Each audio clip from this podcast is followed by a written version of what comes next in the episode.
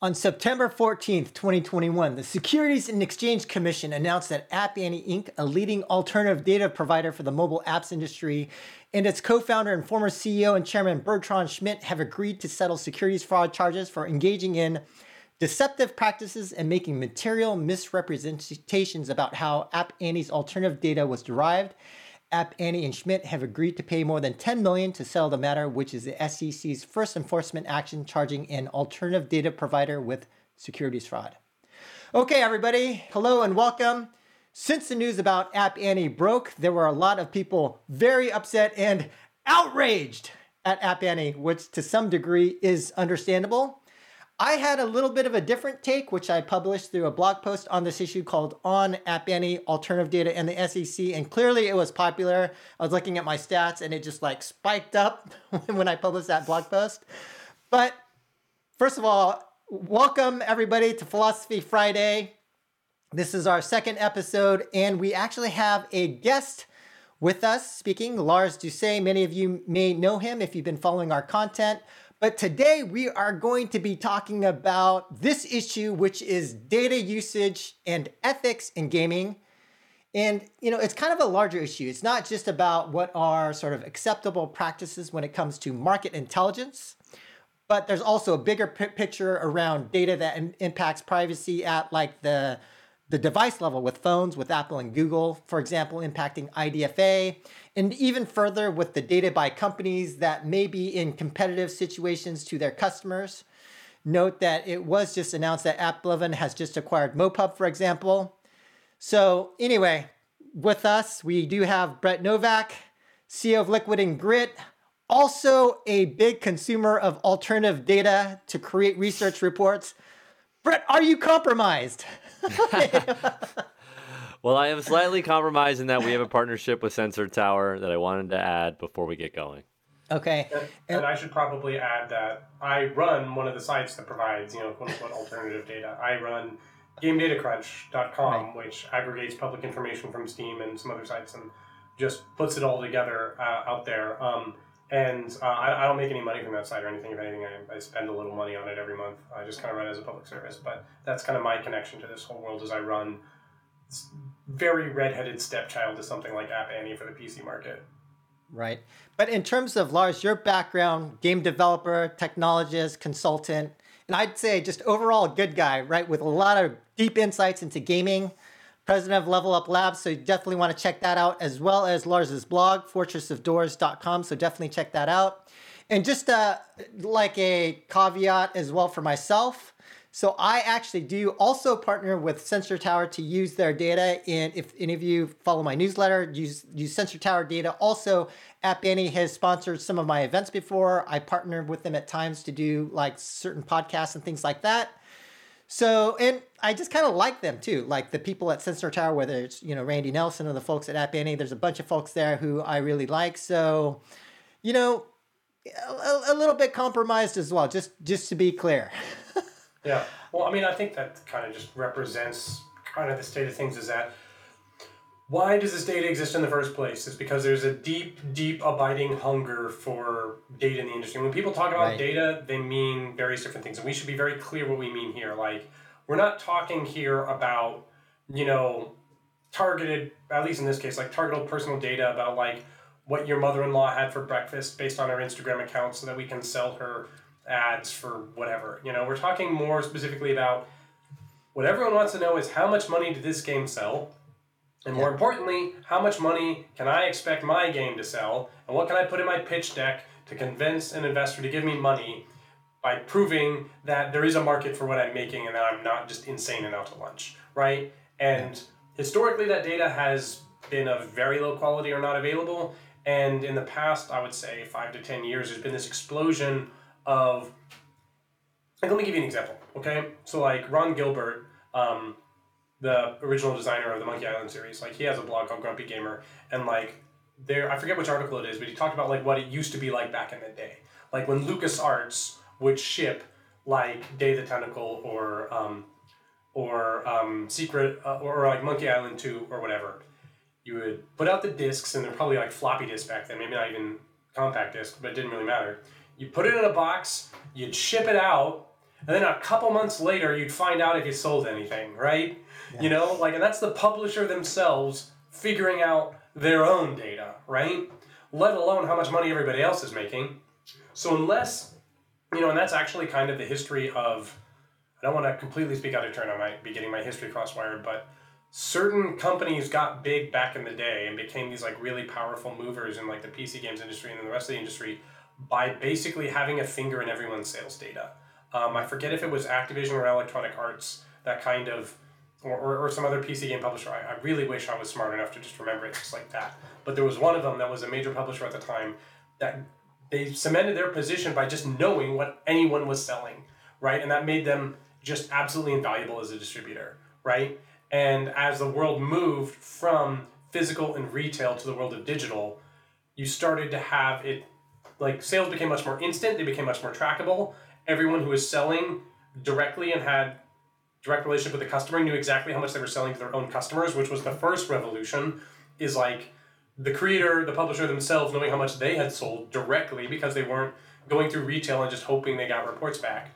And then you had um, developers who are not like cutting on royalty share starting to get reports because it used to be just like you just kind of like unless you didn't have an audit clause you kind of just trust that your publisher is giving you the money you deserve and a lot of times they were getting screwed over right and so then you now get to the place where it's like we have all these top seller charts and there's all this information out there that even for someone who is not plugged into the ecosystem at all just through public data combined with a little bit of private data and a little bit of insight and knowledge of how the industry works, can deduce a shocking amount of information. Right. And um, and then you have places like App Annie that's like, well, if I just partner with enough people, I'll just get the truth, and then I can sell the truth back to people. And there's just just this deep need for that information because otherwise you're like, what kind of game can I make? I don't know. Has anyone ever succeeded making that kind of game?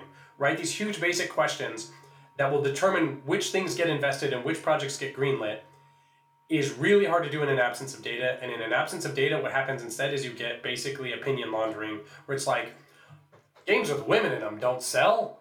And it's like, what's your basis for that, Mr. CEO?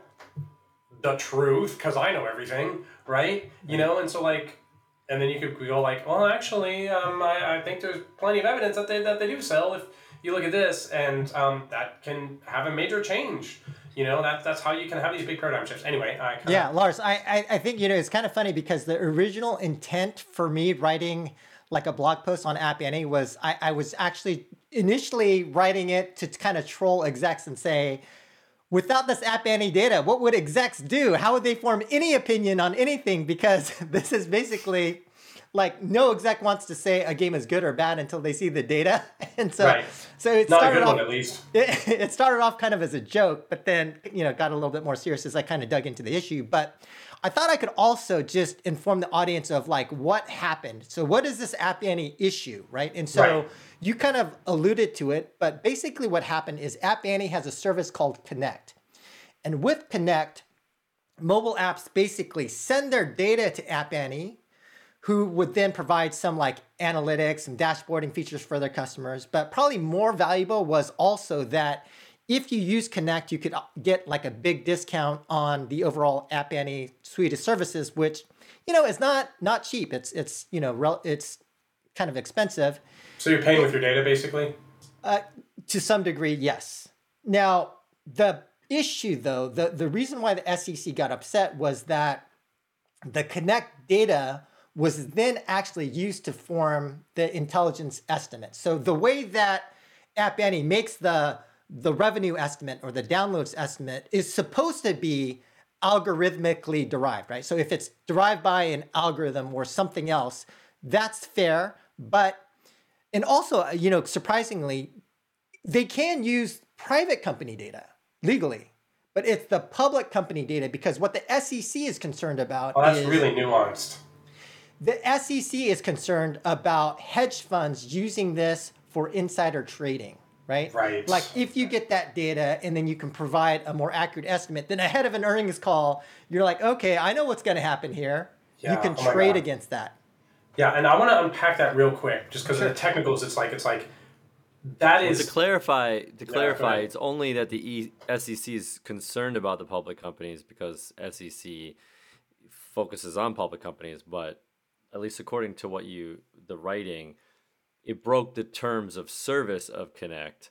So it, it, it did it did violate things for non-public companies, but non-public company companies are outside the purview of the SEC.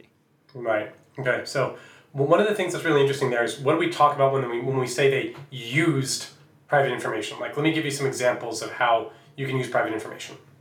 One of the simplest ways to do it is like, okay, things are algorithmically derived. Well, from what algorithm? Typically, what's done is there's some public signal that's out there about a game. Like, um, a good example is um, people on Steam will do what they call the Boxleiter method, which is they look at the number of reviews the game has received. They know that the more sales it has, the more people there are to review it. So there's some multiplier between like 20 and 100, depending on what the policy is today, of what the true number of owners might be, right? And that's a very crude way of estimating, right? There's an algorithm, it sucks, but it's an algorithm. And then one way you can use quote unquote private information is if you know what the sales for your own game are, you can see what the output of that algorithm is for your own game and adjust your little coefficients that way. And you can scale that up for however complicated an algorithm you have. Like, okay, so we take the number of reviews, and we take the number of followers, and we take the number of chart positions, and the phase of the moon, and whether I'm wearing boxer shorts today, and you know, and you put it all in with some chili spice, and then out pops a number. And then if you know enough private data points, you can basically fit the curve, right? And so the question is, how are you using the private data? Are you using it to validate your model? Then there's a question is, is it machine learning, where you basically just have the giant machine learning blob, like have access to all this private data and figure out an algorithm. But one thing we found with machine learning is sometimes it will just, if it's overfitted, it will just output its inputs as output. Like instead of like working out an algorithm, it's just like, oh, the number for this game I trained on is this, and you ask what its number is, so here it is. So um, that's another way private information can be used. And um, I don't know nearly as much about the SEC of how it cares about that, but it seems like almost tautological that it's like you can't validate your algorithms without using private data. But then the question is like, do you just report the private data as is, or do you do it in a way that it's just like it's it's, it's too close, or, or what's what's the deal? Yeah, so so they were they got in trouble for actually adjusting the internal estimates, right? So they know mm-hmm. what let's say Activision's number is, and then they adjusted it to be closer.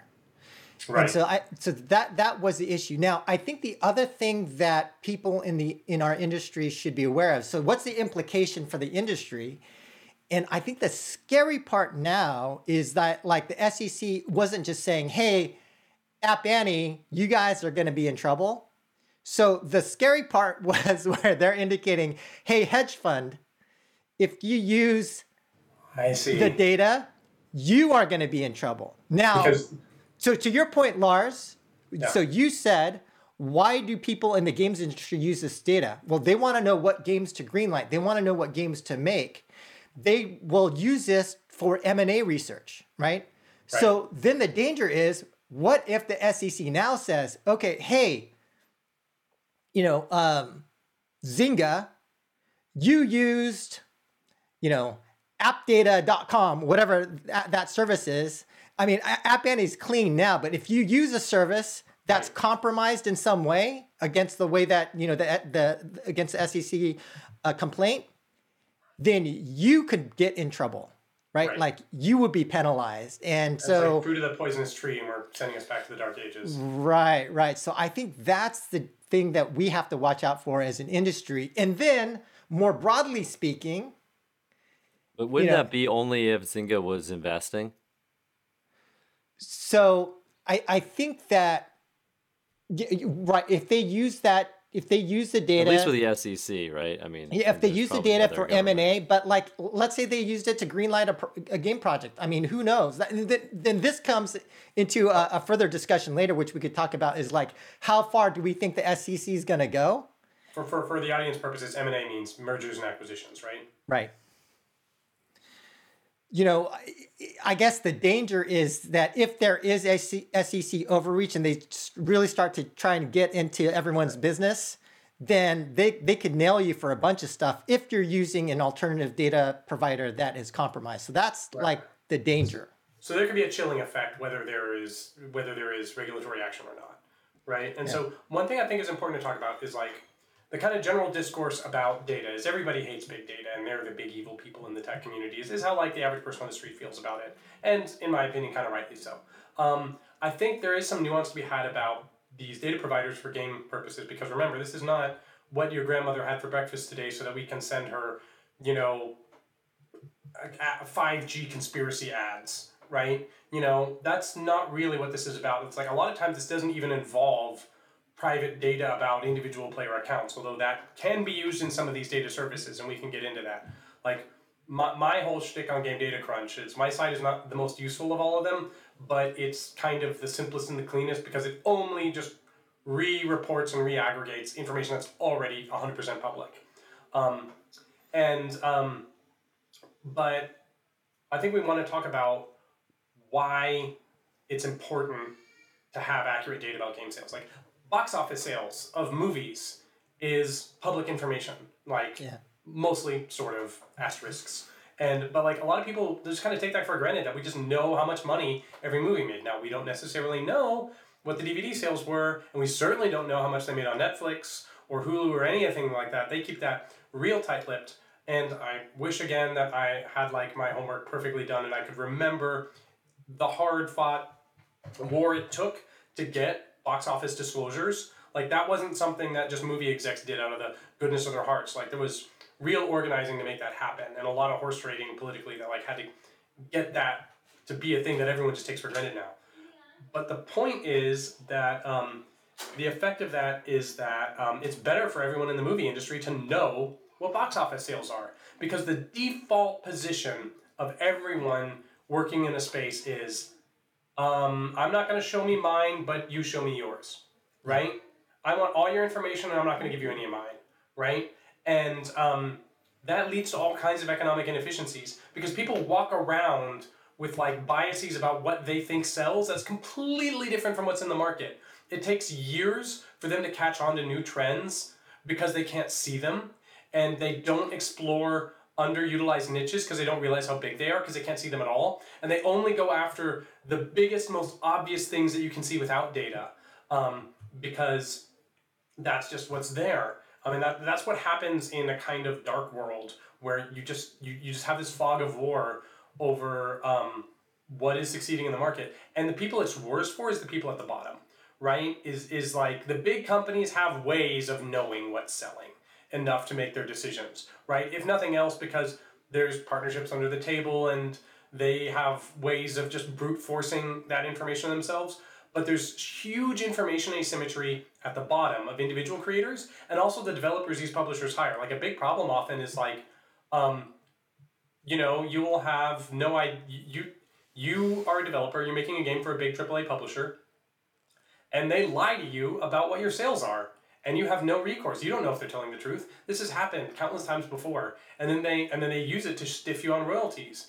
And so a lot of times that's come out when these data leaks have come out is a lot of publishers get sued because finally it becomes out in the open what people are actually making, and um, and then they're like, we sold twice as much as you said we did. So where's my royalties, dude?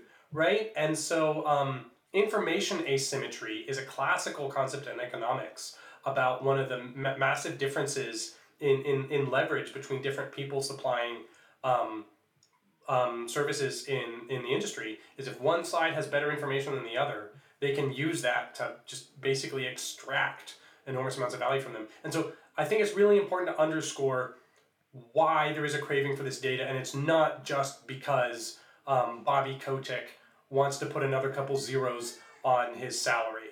It's right. as if not more important for people at the bottom to have these commodity services that anyone can use to get these data because like there were less efficient but also more gate kept services before. They had worse data but it was available to less people. You had to pay like huge numbers a huge amount of money a year to subscribe which was nothing to the bottom line of a big aaa company. Um, but nowadays like with with like steam spy i mean before it kind of like degraded in quality but like and then um, all these new game analytics service and App Annie and Sensor Tower um, on mobile, you know, like it, it, it kind of leveled the playing field a little bit in a world that is famously unlevel. Anyway, I'll shut up now.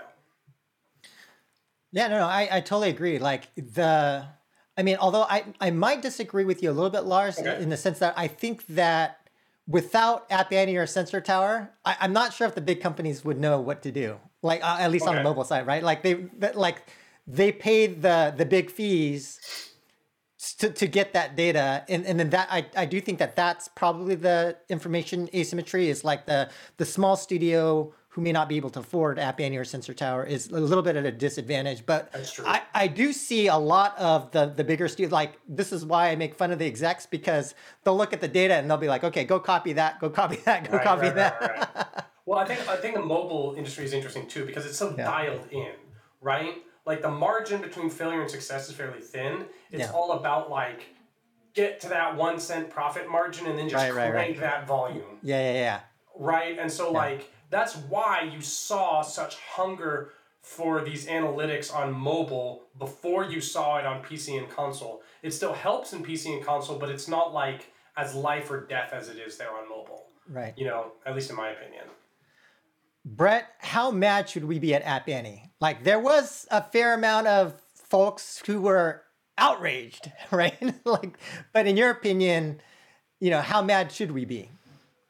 Well, well, I just yeah, well, before I answer that, I do okay. want to to reference what what you've been talking about. I mean, I don't think that the that Sensor Tower and App Annie people look at them as as the big bad data companies. I think in yeah. this case, it's that they put across a a partnership and a proposal to say, hey, we're we're going to exchange uh, information for your data, and we're not going to use your data to build our algorithm. And then if you read exactly what the SEC said, it says, and this is important, behind the scenes, however, Schmidt also directed a small number of employees to use actual app performance data in ways that were prohibited by the Connect terms of service to force the model generated intelligence estimates closer to actual figures before they were delivered to subscribers. End quote. So it's it, it's not there's two different discussions I think that we need to have is one is just general data, right? Done collected in ethical means, in agreed upon by our society, right? That's something that you yeah. seem to be doing, Lars. I know you know we stand for here at Liquid and Grit. And then the other is telling somebody that you're not going to do something and then doing it to right. provide data for other people, right? Yeah. And then that has implications to the public market, and that's where the SEC uh, got involved, right? And, and so, also, yes, I yeah. No, yeah, and so I think in in this case, the in this case there was some things that the SEC is claiming actually happened where Schmidt told a couple of people right. it wasn't by mistake. I think when I originally thought of my answer for this, it was, well, how did this happen and was this by mistake? And I generally am somebody who tries to live by the creed of be curious, not judgmental. And so that was sort of my initial take on it. But here, it kind of clearly says that there was some uh, intent behind it to break the code of Connect Terms of Service, right? And in that case, it seems like the the community should be upset about it, but of course it happened in 2018, and the SEC has come in and basically served the potential punishment for it. So I guess in this case of what Schmidt did in 2018, I think the the community, the mobile gaming community, can be upset about it. the The next question is, well, was anything ha- did any did App Annie do anything about it? Yes, they did. They removed Schmidt from their board and as CEO in 2018. The SEC has filed a 13 million dollar penalty on them, and so you know, like I think that the community now can move on from that and and and say, okay, well that happened. And then the next question is, is is this happening elsewhere? Is to your point, Joseph, and how responsible are we as the consumer of the data to know that the data is coming from ethical means? Like that that's a difficult question to answer because that's what you talk about later in the in the article that you wrote, which is really interesting, is that lawyer saying, well, uh, you know hedge fund you need to know where your data is coming from. And it's like well how the heck are you going to know that? I mean app annie's not going to tell you or or any of these service providers are really going to tell you all the data that's going into it. Just like google doesn't tell us what, what their algorithm comes from or all these other sort of like that's their that's, that's, that's how the they make that, money. uh, apparently, the SEC is giving them like you know, here's what you need to check for, like like a checklist. Well, and, and I I'm gonna call it the SEC. Hopefully, they're not. yeah, I don't trade any stocks, so I can. But if you want to have it be publicly available information, then that should that should include that should um, preclude anything that costs a lot of money because App Annie is not cheap. So saying no. that App Annie is publicly available information, I think, is where the, the SEC needs to check their own self at the door.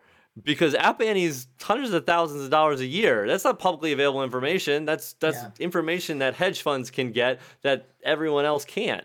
And so okay. if you want it, it, so the way to get around it, I think, is to just say that if you have to pay for it, it you know, then theoretically it's not publicly available. well, here's the thing, because like and and I pointed this out in that blog post, but like if you go to App Annie's website, they have this section called trust and, and assurance.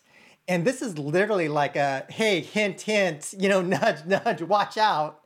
But you know, uh, quoting quoting from like this this uh, post that they that they published, they they here, let me just read it to you it, it states we are also advising the market that they should proactively ask their data providers whether they are doing the following leveraging confidential public company data, kind of uh, omit use of confidential public company data, no manual data estimate al- alterations are taking place, proving fully authorized and explicit contractual consent for each use of confidential public company data. So it's like what I read into that is that it seems like, I mean, I, I don't know, but it seems like App Annie's saying, hey, I think some of the other guys are still doing this stuff. Right.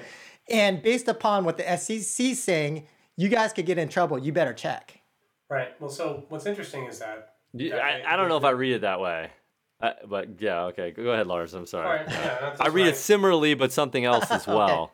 okay. which is what, what, yeah, what, no, go, no. What is this? Something else? Well, there's something else that I'm reading into it is that they they don't need it anymore, right? Like in 2018, they they used the information to produce an algorithm that's more accurate, right? Yeah. And it's like, okay, well now we don't need it, but some other people may. Yeah. And so there's a little bit of an interesting tone there where oh, yeah. they use this information to prove their algorithm. They've obviously moved past using it. They don't need the algorithm anymore, right? Like, I mean, they don't need the information anymore. They have the algorithm. Well, I can, so, I can speak from experience a little bit about what it's like to construct systems like this and the temptations you have, right? Yeah. Um, so one thing that's interesting to me is that there's also the angle of did they violate the trust of people who are like, well, I'll give you my data in exchange for a discount, right, or whatever, but you're not going to go tell my competitor that I made 1.2 million dollars last year. Are you exactly like to the last decimal point? Like, yeah, they can have the same average within the same error bars as everybody else, but like that's the terms I think I'm giving you this data under. And then if they're going out there and they're like, yeah, Lawyers Game made exactly this much money, you know, because that gets us a better fit, and we're just gonna have we're just gonna have Fred back in this, you know, just go into the SQL database and just plug that right in to just, you know, make our, you know, because he, the algorithm is a little bit of an outlier there normally, you know, just get, get a little tighter there, you know, and so I mean, I think that's where it gets really fuzzy, where you get into machine learning and like what counts as manual, right? You're doing everything with a computer. Like, you're not literally like holding bits in your hand. Like, what does it mean to do something manually? Because you can overfit a machine learning curve as tight as you want, hands off with a script, right? You know, like you can you can make a, a, a curve that looks like an elephant and just fit your magical algorithm sauce to it. You know, and so I think what the and, and this kind of comes with like you know, when, when you have, um, I don't, I don't want to cast shade on the SEC's like technical savvy, but it kind of reminds me sometimes of like when senators are like grilling Facebook and they're like asking like the dumbest questions. you know what I mean? Is yeah. it's like, uh, like like what does it meaningly say to like manually just? It's like I think the idea they have in mind, which makes sense to me, is you have the algorithm. The algorithm produces outputs and then someone's like, oh, well, I can make this info better if I just override it with the true data, right? That makes sense. But you can also do an algorithm that does that, right? And hide that it's doing that and make it all automatic. So that's kind of um, a thought I have. But then, I mean, how would you ever prove that? It's complicated. but going off on more to the angle of using public and private information.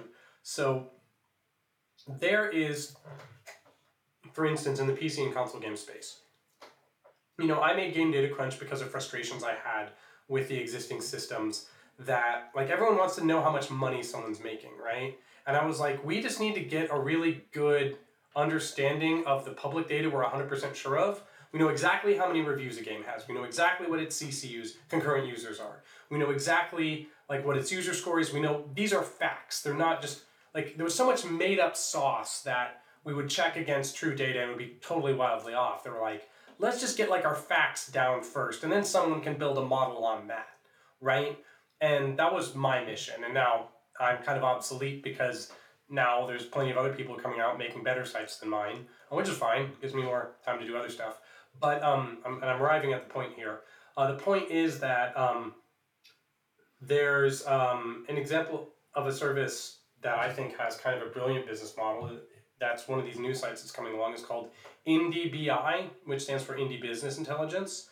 And one of the major problems when you're in the console and PC space is, especially with consoles, is your, your game's on like 10 different stores. And all of their reporting mechanisms are like from the Stone Age. Like sometimes you're getting like emailed a PDF with your sales, you know, and, and like this the sub regions of the same of the same distributor will be like different formats. So just knowing how much money your game made to the penny accurately from each region is like someone's like at least part-time job at your company just harmonizing all these reports. So IndieBI what they do is like we will create a little machine that will hook into all of your different publisher accounts and distributor accounts harmonize that give you a beautiful dashboard that tells you how much money you made in may right across Xbox and PlayStation and Nintendo Switch and Steam and GOG and Epic and all of that, so you don't have to like waste your time on that. Oh, by the way, now we have all your information. You know, now we know down to the penny everything about you, and they're completely upfront about this, right? So it's like, okay, clearly, like, I mean, that's a kind of service like you would want to pay for. Like, like you're already paying you know, some junior staff member just to crunch all your horrible PDF and Excel files, you know, out of the Stone Age into your own database, just so you can know how much money you made. Um, so you would gladly, a lot of people would just gladly give them all of your data for them to do this work for you. And then, pretty much like in no time at all, once like they've launched, like I expect they could have just so much true private data. And once you have true private data, you can fit just shockingly accurate curves, right? Like especially with services like steam that emit so much public data like you can fit just shockingly accurate curves um, because if you know what the number one game is making and the number five game and the number 10 game guess what? The distribution is a power law. Fit to a power graph it puts out these attributes. You don't even need to do any machine learning right? If you can just sign number one number five number 10 number 15 number 100 as a customer and if they're going to get like way more than that, I mean, like they just have shockingly accurate data and time series data too, um, so that they can tell you that for any day of the year without having to just regurgitate anyone's information. They just have so much power to fit a curve, right? I don't I don't do any of that stuff because I just I mean I I'm kind of afraid to have people's private data for mm-hmm. one, um, just for the compliance and the liability you know but i've done it privately just like for myself and like some friends data who you know let me sign a little nda to look at their stuff and it's like i can get pretty good estimates you know um, to fit a curve you know just from a couple of data points so just imagine what someone who has everybody's data for every day of the year can do without having to do any quote unquote manual adjustments anyway just wanted to yeah, and maybe we could speak to since you're we're talking about various sources of data. You're talking about certain public sources of data, whether it's, you know, and before you mentioned things like the number of comments and things like that, which you can use to adjust that power law distribution. But what about things like, for example, you know, some companies did get in trouble earlier for things like using Trojan horse apps, like, you know, on Android. Oh, this is your hey, download this free flashlight app or VPN app. And by the way, in, when the permissions come up, you know, it's like you're giving away every, you know, your soul, check, you know, you know like everything. so like, yeah. what, what do we think about that? There's also things like email, you know, so there's some free email services that are, you know, really good email services for free, but then then they're they're reading your email and they're, they're like, oh, that your Apple IAP receipts, nice, you know, and then they can take that data. Like, do you guys have any thoughts in terms of what's cool to use? What what do you think would be acceptable in terms of uh, you know data privacy at an individual level as well as some of the public stuff that that you had mentioned, Lars?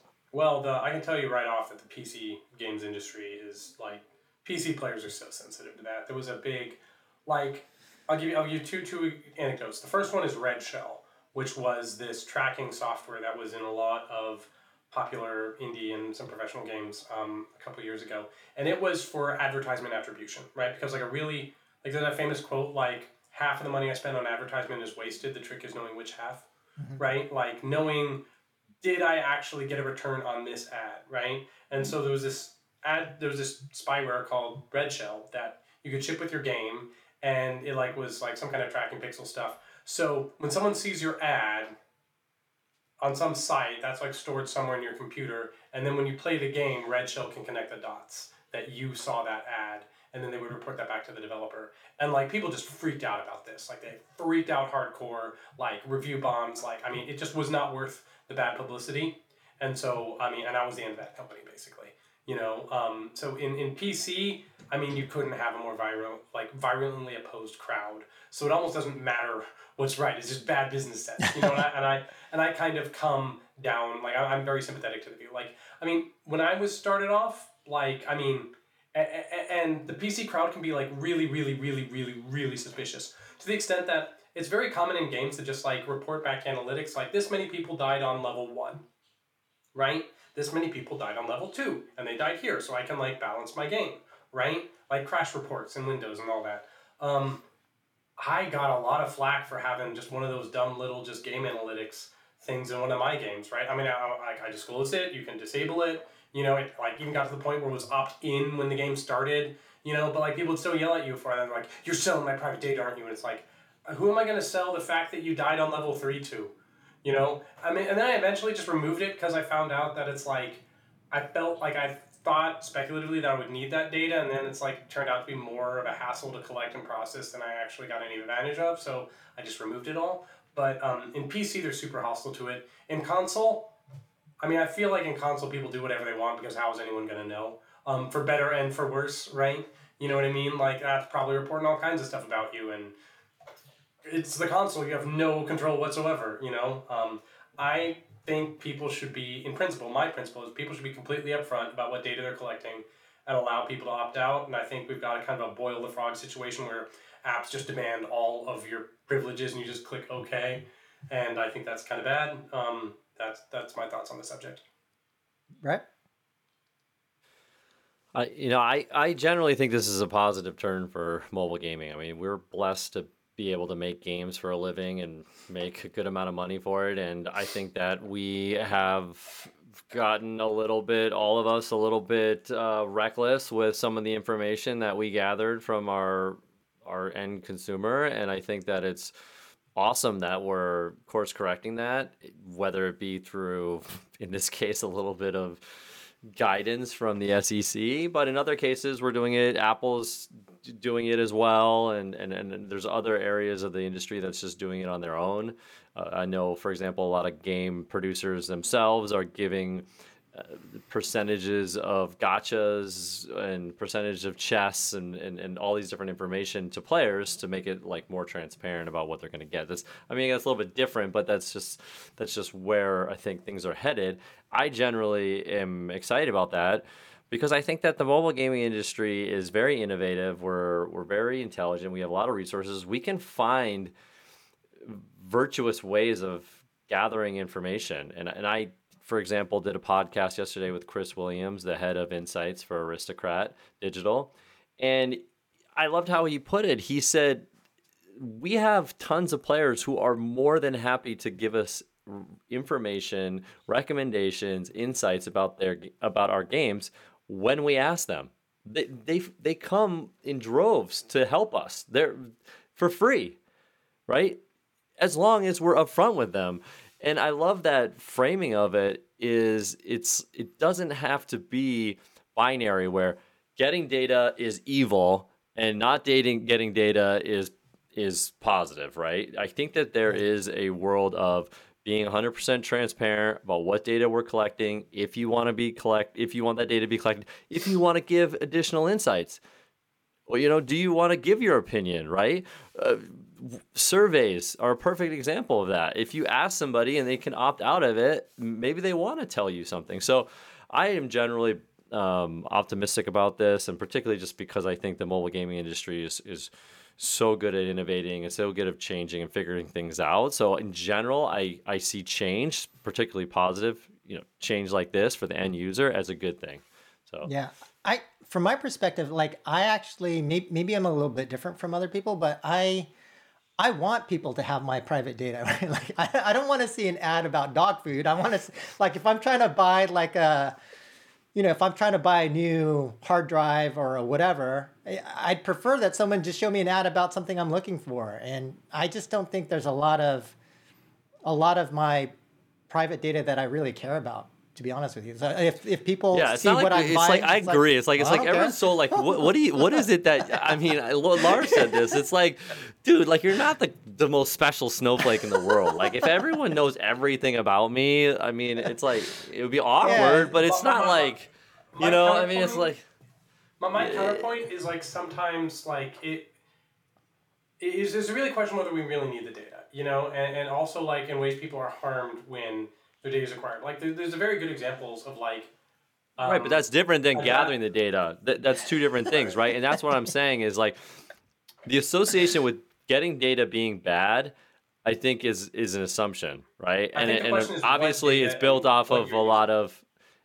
Well, no, I, I mean, like I said, I mean, it, like I'm with Joseph on this. It's like, in some ways, I kind of want to feed my data into the system. I mean, I I don't want to see like I I'm like when people are like oh the algo I'm like dude I love the algo. You know how many things the algo has sent me like I watch on YouTube where I'm like that is the coolest thing I would have never thought of right? Like I'm watching right. just like Formula One documentaries and Mike Tyson's story of like I don't even know how I got down this road but I am so happy the algo figured it out and everyone's like oh the algo knows you and so yeah I mean sometimes the algo sends me to like strange places and I gotta course correct it, but but I'm, I'm I guess you know I'm just not. Uh, I mean, the counterpoint is like the dad who found out that his daughter was pregnant from Target um, because it was sending her targeted ads for. Um, but he um, later apparently apologized for it because he he the algo was right, right? Like he. Well, well he no, no. The point like, is, it's like, why does Target know this about her at all? Right? like, like, why, why does? And then, and then maybe she didn't want her dad to know but he found but out again that's because of Target. No, no, I, I, I think, I think I think we need to like, examine. Again, that's the usage of the data being evil, not that the data getting the data. If the usage of the data is in a positive means. Well, I mean, right? I, I, think I think I think it's not the gathering. That, if they if they gathered data that she's pregnant and did nothing about it, well, but the thing is, once something is gathered, it, there's the temptation to use it. Like I think, like we, but, but that's but that's like, but those are two different things.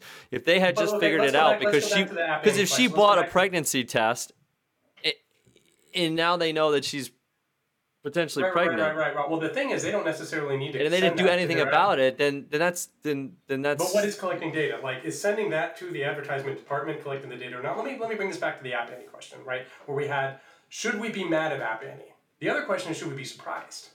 Right? I am not hmm. surprised that someone who acts, has access to private information is tempted to use it because that is hmm. what competition is going to drive you to. Because if App Annie doesn't use it, Sensor Tower is going to use it, right? And they're in direct competition with one another. And I think that's kind of the issue. Is it's like you know, there's this argument that like all technology is use is neutral, like you know, and it's just like it's the per- like I can use a hammer to build a house, or I can use it to kill a person right? I can use a chainsaw to cut down a tree, I can use it to kill a person.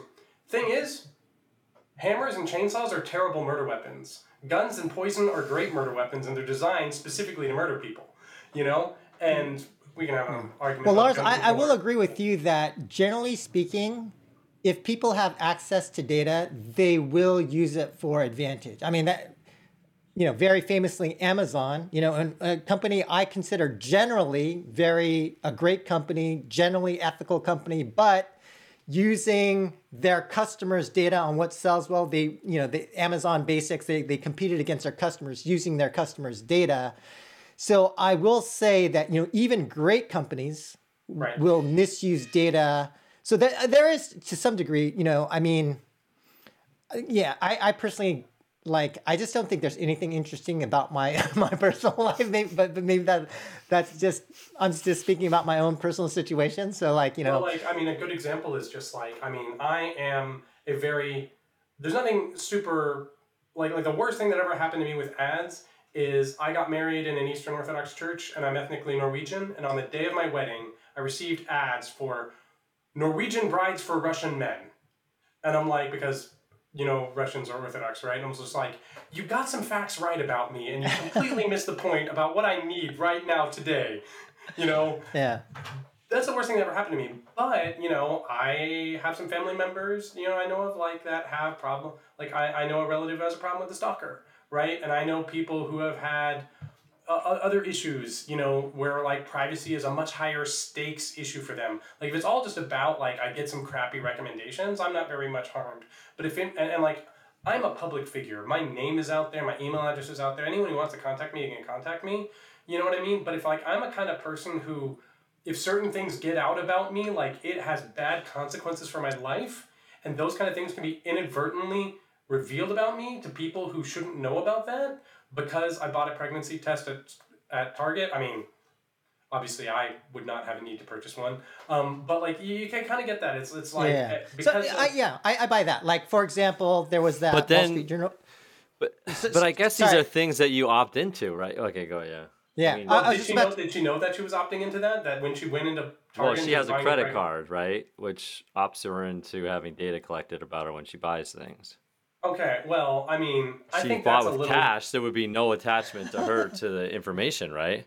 I mean, I think this is a little bit like the Bitcoin's not your not not your keys, not your coins kind of argument, where it's like it's up to you to well, like ignorance is no excuse for the laws of the universe kind of argument. It's like I, I totally get what you're saying, but it's like if I'm a 17 year old girl and I'm pregnant, I might not even know that that is the rules of the road because it's put in this giant terms of service that I'm not I'm I don't read and they don't expect me to read, and so they know they can get away with this stuff, right? And I think there's kind of a little bit of a difference between this like perfect libertarian freedom to contract and people actually living in a world where they have truly and honestly opted into all the things that they have opted into by default just because of the the, the way we've kind of greased the skids is kind of my position.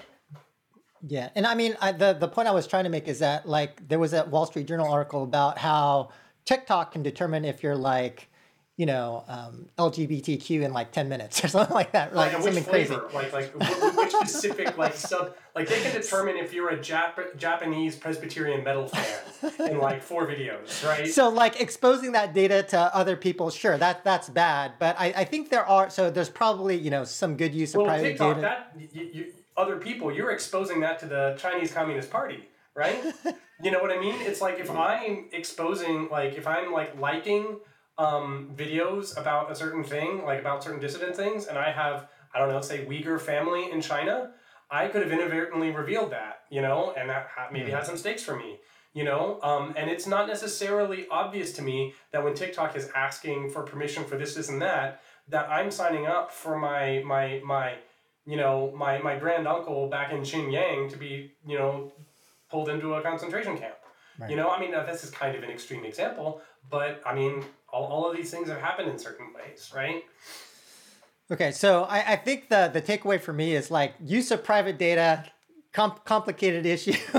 Right, I mean, Probably we're getting, we're like getting way off course because Yeah, we we're, were we're talking about bit- data of game sales, and we've wound up into the CCP. Well, no, because I think the biggest difference is is the associate the attachment to an individual, right? Because in App Annie's case, it's just revenue numbers, Right. Uh, and in the cases that you were talking about, it's associated with a person, right? Like if you detach the the UID from all of the things that we just talked about, then n- none of those things can happen, right? You're Well, just let's- end up being a, a number on a, a mobile device, right? But let, let, let's and it- and that bring- that will that will never sort of not happen because once you once you open up TikTok and you do something with enough data, they can pretty accurately define who you are, right? Like once I watch five different things, I'm not a snowflake, right? I'm a I'm a snowflake Right. that's very similar to a lot of other snowflakes. And once I watch the five things, like uh, the, the Giants, well, boom, you live in San Francisco or you live in San Francisco area. It's like you have an X percent. Okay, now I do this. Like you just start piecing these puzzles together, and you kind of they're gonna they're gonna be able to get a picture of who you are. I think the biggest difference is that connection of okay, this is Lars, right? Right. Well, let me let me let me let me ask your opinion on this because I'm interested in what you think about this. Is when Steam Spy first came out, a big counter argument made against it was, I run a game development company in Russia or Turkey or Mexico or whatever, like like countries where there are you know alleged criminal gangs that operate, right? People are gonna like. I think it was um, the, the guys who made uh, the space game, Kerbal Space Program. Like their publisher, who actually has kind of a bad reputation, was like, criminal gangs are going to kidnap us now because they know we have a lot of money, right? And um, Steam Spy's argument was basically like, it's been six years, no one was kidnapped, so that was probably BS. But like, I mean, at the time, it sounded like kind of a. I mean, I didn't know how I felt about it at the time. I mean, it, it seems like it was BS, and they were probably making that argument in bad faith. Another example of this is in Norway. Everyone's salary information is public. Um, it's like a really radical policy that they have um, out of a very egalitarian sense of it's like because that way you can negotiate better like it's good for workers because they can negotiate better against their employers but then the counter argument is it's like if you ever like take a vacation to the wrong spot like you're gonna get kidnapped because they know exactly how much money you make you know? Um, and so i think Yeah. what, what, what do you what do you think about that brett? Um, specifically the the game company saying like bad stuff's gonna happen to us because people know how much money we made Uh, yeah, that's a difficult question. I mean, fear-driven uh, policy is uh, obviously pretty important um, topic right now on a a, a, larger level, um, or not fear-driven, right? I mean, we we kind of so I I think that trying to get accurate data about those things is really important because you can use that claim for anything, right? I mean, Right. you can throw that out with I mean, I'm just referencing COVID, right? Like what are the details of COVID? Every state's debating the the the importance of it, right? And the implications of it, right? We're having this massive debate on is it is it worth doing this? Is it worth doing that? Is it worth doing this? And so I, I think you have to be careful on both ends, and you and you you can't, and it's hard to make a policy based off of one data point from one company from one opinion because that's obviously very inaccurate data. Now it could be 100% true and it seems very severe. So in this case, it's like, well, even though it's inaccurate and one data point, it's fairly severe. So we should probably do something for that one person. But um, Have You you, know, guys I- heard about about what's going on with the census right now? This is like circles it back to like public policies. Right now, the census it only comes out every ten years, right? And it's just and like huge long term projects will like use census data for like all kinds of research. This year, the census has been like for privacy reasons, we're not going to tell you like the same amount of granular data on anything lower than the county level. So like the the the neighborhood or the block level, you're not going to know any information. They're basically just going to make it up. So you get like absurd situations where like an empty lot has like 15 people living there um, or whatever, just because they're like kind of like obfuscating the information because they're like afraid that people could connect it to per- people's personal identities. And like a bunch of researchers are like super mad about this because they they claim that that argument is spurious and the census has always operated this way. And now there's this big giant gaping, what's going to be a 20 year gap in data where we basically can't make all sorts of like so many research projects are basically thrown in the trash can because we no longer know that granular data and the argument for doing it was to protect people's identities because people could work it out what do you what do y'all think about that I, I don't care about anyone having my personal data. so I'm more on the, you know, I, I think I'm more crazy. So I don't know. What do you think, Brett? I mean, again, I think it comes back to the usage of the data, right? It, it- Right. Because the data itself and the knowledge of the data alone is is not, I think, bad, right? Like, I don't think that there's much bad about it. It's the application of the data that I think is where there needs to be serious serious consequences and and overview of it, right? I mean, in this case, the App Annie, the the situation was a bunch of hedge funds guys probably got a little more rich than they did last year, which is like super rich. So like super rich between rich, right? Like the application of this data. I mean, to your point though, there could have been large people getting murdered in Mexico, right? So, Right. Yeah, I mean, I think right, and it didn't happen.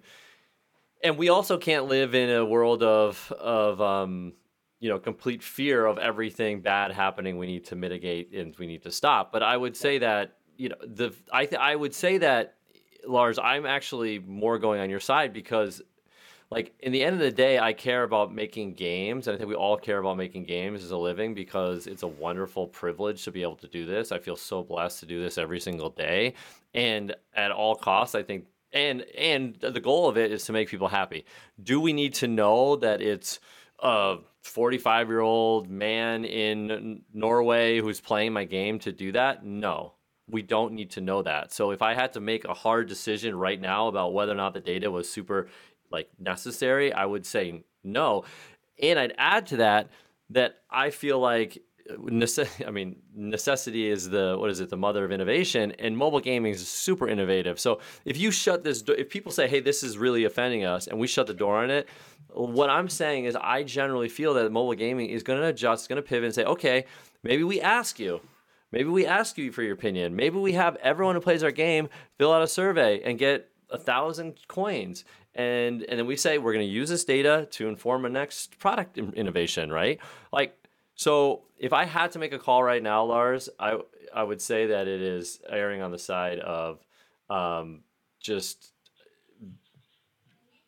um, being careful about the end users like Right. well-being right All right, guys. So I thought we could wrap it up with one last question, really around kind of like the SEC, what we think they're going to do. And one thing that for me was a little bit of a uh, red flag was this was the SEC investigating Activision Blizzard over workplace practices, disclosures, things like that. And sure, you can say that the SEC is, is investigating Activision Blizzard because some of those workplace practices may have impacted, like if there wasn't enough disclosure, could have impacted, you know, the stock price, things like that. But in my opinion, I also think it's it, it, also kind of indicates more of an expansion in terms of the scope of the SEC. And I don't know, maybe I'm just being a little bit paranoid, but wondering what you guys think. When I when I listen to some of these lawyers talk about how, for example, now the SEC is kind of indicating to hedge funds, you guys better watch out, you know? And then the next logical step is that game companies are going to need to watch out if they're using a, a service that's been compromised in some way. And then, you know, I, I think, you know, even for there are a number of public companies using customer data in various ways. And so, like, the scope of the SEC potentially could expand quite a bit something that worries me a, a, little bit just because I, I'm just generally I'm not I'm not libertarian, but I, I do like smaller governments if possible. But what, what do you guys think? It's interesting to me because it's like it, it seems to me like a sign of using whatever enforcement mechanism is around to just like I mean I mean put a square peg into a round hole just to get the job done kind of thing. Like like uh, the Activision Blizzard thing is interesting. It's like I wouldn't imagine like SEC is there to like basically like prevent finance fraud and like it was set up in like New Deal in the wake of the like Great Depression, right? And like so I'm a little confused about like exactly what they're like. I think it's good that we're going after companies that are abusing their employees and doing all this harassment, but it seems kind of I don't know all the executive agencies exactly what their bailiwick is and whose job is what, but it seems more like isn't that like a national labor relations board or department of justice or something kind of thing? Like people are committing what might even be actual like prosecutable crimes. Like uh, i don't imagine like the, the, the money cops going in because it's damaging shareholder value right? And that's like the justification for going after these people. It's like i understand like any port in a storm like get people justice but like it, it does feel a little the activision blizzard feels a little weird to me that it's, it's, it's, it's like the money police who are who, who are gonna yeah. fix this problem I- because I think the argument there the SEC is potentially making is that hey, if you as a leadership team heard about some stuff, you should have disclosed it. You should have said, "Hey, we got a bunch of people that's interesting. discriminating against or sexually harassing." You know, I mean, you- I- although I've I've never ever in the history of any like you know um, financial filing ever seen a company that that disclosed something like that ever. But Well, like, like, like, I don't know. what is, it like the equivalent of? It's like, okay, we dumped a bunch of, we found out that one of our that one of my VPs like dumped a bunch of toxic waste into the lake and then I covered it up, right? And then when it comes out on a 60 minutes report, the share price tanks. And so like like a, a, along with an actual crime, I've also like just against humanity in the lake, I've also committed fraud, right? Is that basically the argument here that it's I- like similar. I think I think so. I think it's similar. yeah, I mean, I I could support that. It's like it's a little weird that like round peg square hole kind of thing. It's like I, I support people getting justice wherever they can. Um, I do like want to make sure that like we use the departments we have for the purpose they have. I understand that that's kind of like um, I'm, I'm gonna wish for a lot of other things while I'm at it, you know. um, Yeah. But uh, the the SEC becoming like a de facto like data broker regulator is interesting. I don't know enough about it to have opinions. Um, you, you clearly do. Um, like I'm not sure who would regulate that otherwise. Um, just because I don't know enough about the executive departments. All right, Brett. Any final thoughts? Yeah, I mean, it just seems to me that it's just new for us because mobile gaming is now becoming an industry where we have so many public companies in it, and it seems like the SEC wanted to get their name in the newspaper that they're looking into mobile gaming, and we have an eye on mobile gaming because now it's it's the point where mobile gaming is hot, right? And and it's hot in the public market. And so I think they wanted to throw their name out there and say, "Oh, we looked into this, looking into that." But I feel like it's kind of like going also- after Capone for tax evasion, where you know he did a bunch of stuff, but you, the way you can actually make it stick is getting him for. It's like where the IRS has that form when you fill out your taxes. It's like, uh, can you disclose uh, how much money you made from illegal activities? You know, it's like who's ever going to fill that out? It's like it's like the IRS are not actually the people you're Cyrus going to. ask that? It does. It does. It's like there's a form to fill like Oh, not- it's like all so that it's like if we Illegal can't get you on the crimes, get you on not paying taxes for the crimes. Yeah. Why And didn't I you was like- report that? Yeah. All right. Well, I think we'll wrap it here, everybody. Pretty far ranging conversation today. A lot of cans of worms opened.